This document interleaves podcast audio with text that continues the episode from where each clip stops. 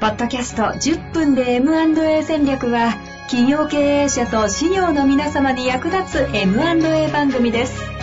経営のリアルな現場で実践するための知恵と知識をお届けいたします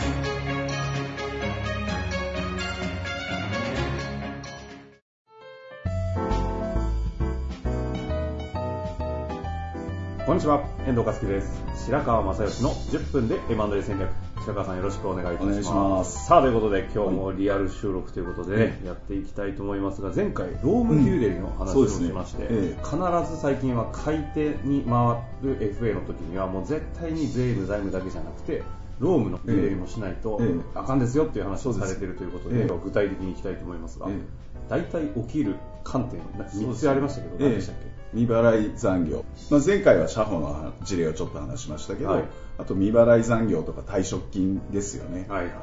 うん、で未払い残業は時効が2020年から2年までだったのが3年に伸びこれはもうあと何年かのうちに5年まで伸びる、ね。うん、未払い残業5年分って言われたらちょっとごめんなさいうちの事務所のこと考えてもドキッとしますよね。いや、しかも、そうですね、人数の掛け算ですからね。ええ。そう。いや怖いですよこれから怖いですよね、ええ。この間、スカイラークさんがね、ええ。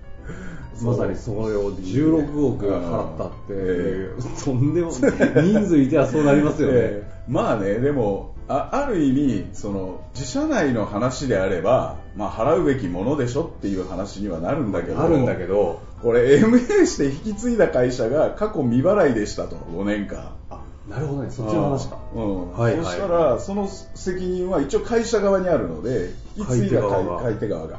で、それ、当初、当然そんなことを払う予定はないわけですから、はいはいはい。母外債務が急に出てきちゃって、会社のお金がそこである意味、その分溶けちゃうみたいな話になると、どっから用立ててくるのかみたいな話、計画が全部狂っちゃいますからね。その場合って、その当時の売り手側の方に、うんうんうん。あもちろんその、うん、あの最終契約どういうふうに巻いてるかっていうのもあるんですけど普通はその表明保証とかで、はいそういうロームに関する母外債務ないですよねっていうことを、まあ、入れるんですけどじゃあそれで損害賠償して訴求して相手に責任があるっていう話になった時に相手にそれが負担できればいいけれどもあもう言えばねあの引退してる。引退してでその時の対価がいくらだったのかにもよるんでしょうけど例えば個人の債務があってその分全部返してお金がありませんとか場合によってはもう海外に移住しちゃっててはい。連絡つきませんみたいな話に数年後なってたらうん。もう責任いくら訴追したくても無理ですからね。その場合って、ちょっともう、もう要は未払い残業がそのタイミングで出た場合は、うん。買い手側はもう完全に自社の責任。いやいや、それはそうなりますよ。そそういやなりますよなんか今いやそれはそうな話を感情が追いつかないなと思っていやいやだって未払い退職金がありますって、えっと、引き継ぐ前に辞めていた社員さんが、引き継いだ後にその会社に言ってくるとかもあるし、それから、えっと、もうちょっと行くと、労災事故があって、まあ、亡くな亡くなった、これも僕、あの事例であるんですけど、亡くなった方がいますと、工場で。はいでそれその事実をしその時に一応賠償金は払ってるんだけど相場からいくと非常に低い価格であの遺族の方とあ労災に対する賠償金そうをあ払ってるけど。の亡くなっててで低い価格なんですよ。でもまあその社長さんと遺族の方と、まあ、その社員さんとの前の関係でねその話は一応そこで決着がついてるんだけど決着がついたというような証明が例えば一筆もらうとかいうことが何もされてなくって、うん。その後会社を引き継ぎましたと。でそんな事故があったことは知らないですと。でその後ご遺族が、まあ、他の方からそれ低いんじゃないのみたいな話が金額が安すぎるんじゃないのみたいな話があって、うん。誰に訴えてくるかって言ったらその引き継いだ会社ですからね。の社長さんが対応していかないといけませんから。それはなんだ母外債務とも言えないぐらい言えないんですよだから本当にこの人間人と会社の関係なのでんここはあのちゃんとねあの抑えていかないといけないポイントではあるのは間違いないんですけど。前回納得してるから問題にならないっていうね、ええ。話がもうもろに。そうですね。そうなんですよ。で中小企業ってやっぱりこうその辺関係性の話で前回も出たみたいに収まっちゃうから、はいはいはい。あのそれこそ社会保険労務士さんとかにしっかり相談してるみたいなケースが少なくってさっきの遺族の方と社長さんとのまあ、話し合いでうん。決着はついてるんだけど、うん。蒸し返した時にやっぱそこが改めて問題になる可能性っていうのが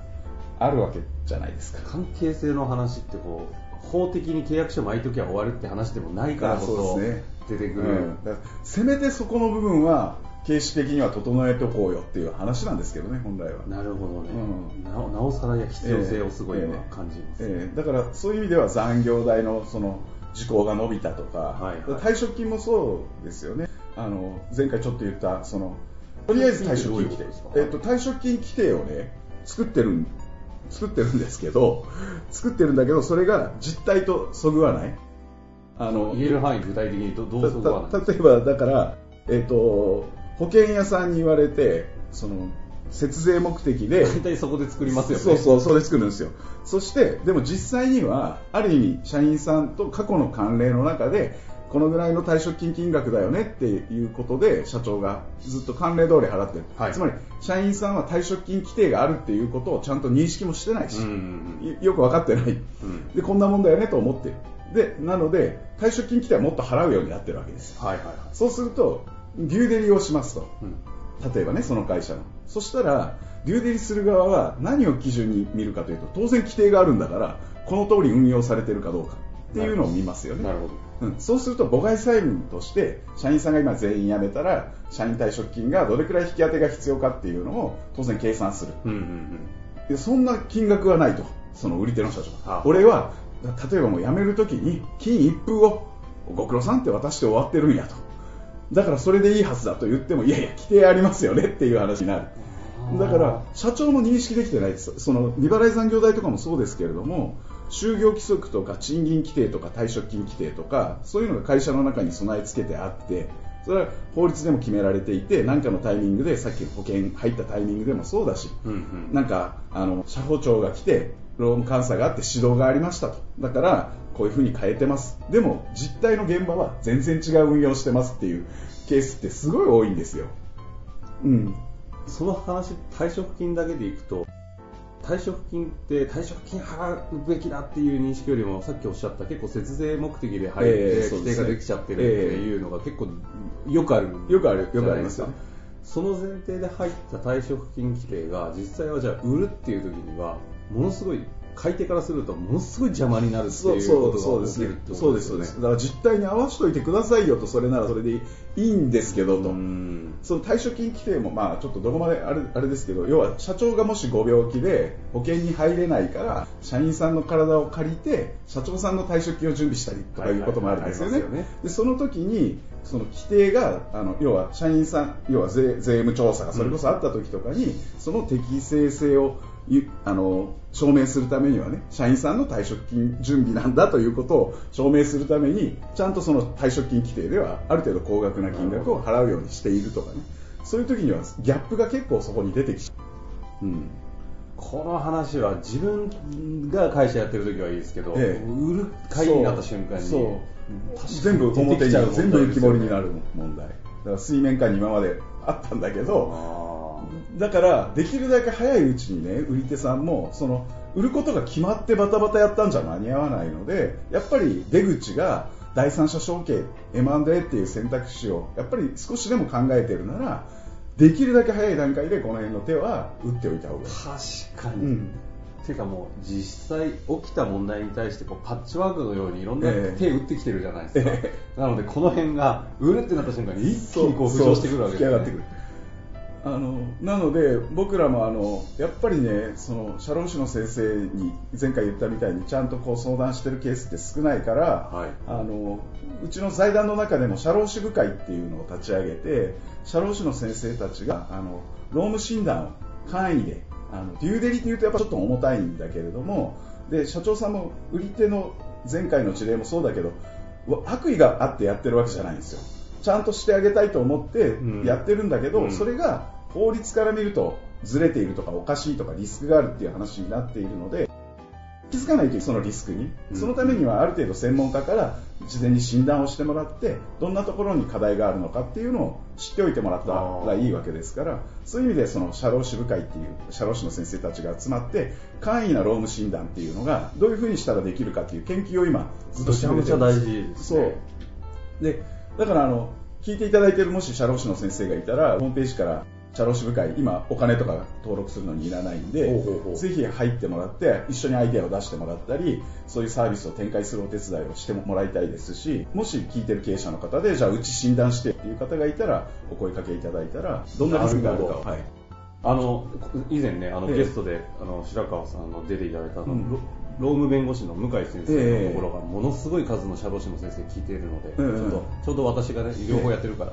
話しておきます。ぜひぜひお願いします。それは非常に大事な観点です、ね。だから社労士の先生にとっても必要ですよね。そうそうですね、社労士の先生、これからすごいそういう意味では大事になると思います、さっき言ったみたいにあの未払い残業代のあの時効が延延長されるとかあの、働き方改革でやっぱりその辺の問題はこれからかなり大きくなってくるんで、ぜひその辺は127万社でしょ、後継者不在企業、はい。そこに対応しようと思っても、相当のあの専門家の先生方が協力してもらわないと、手が回らないんで。確はい。いやー MA 市場拡大してるが、支援者が育ってない問題が。全く育ってない問題。税理士だけじゃなく、そうなんですよ。あらゆるところで、労務の方にも今起きているということですね、ええ。いやこれはちょっと社労士の先生にもね広めていかなきゃいけない話でしたので、えぜひあの聞いてる方は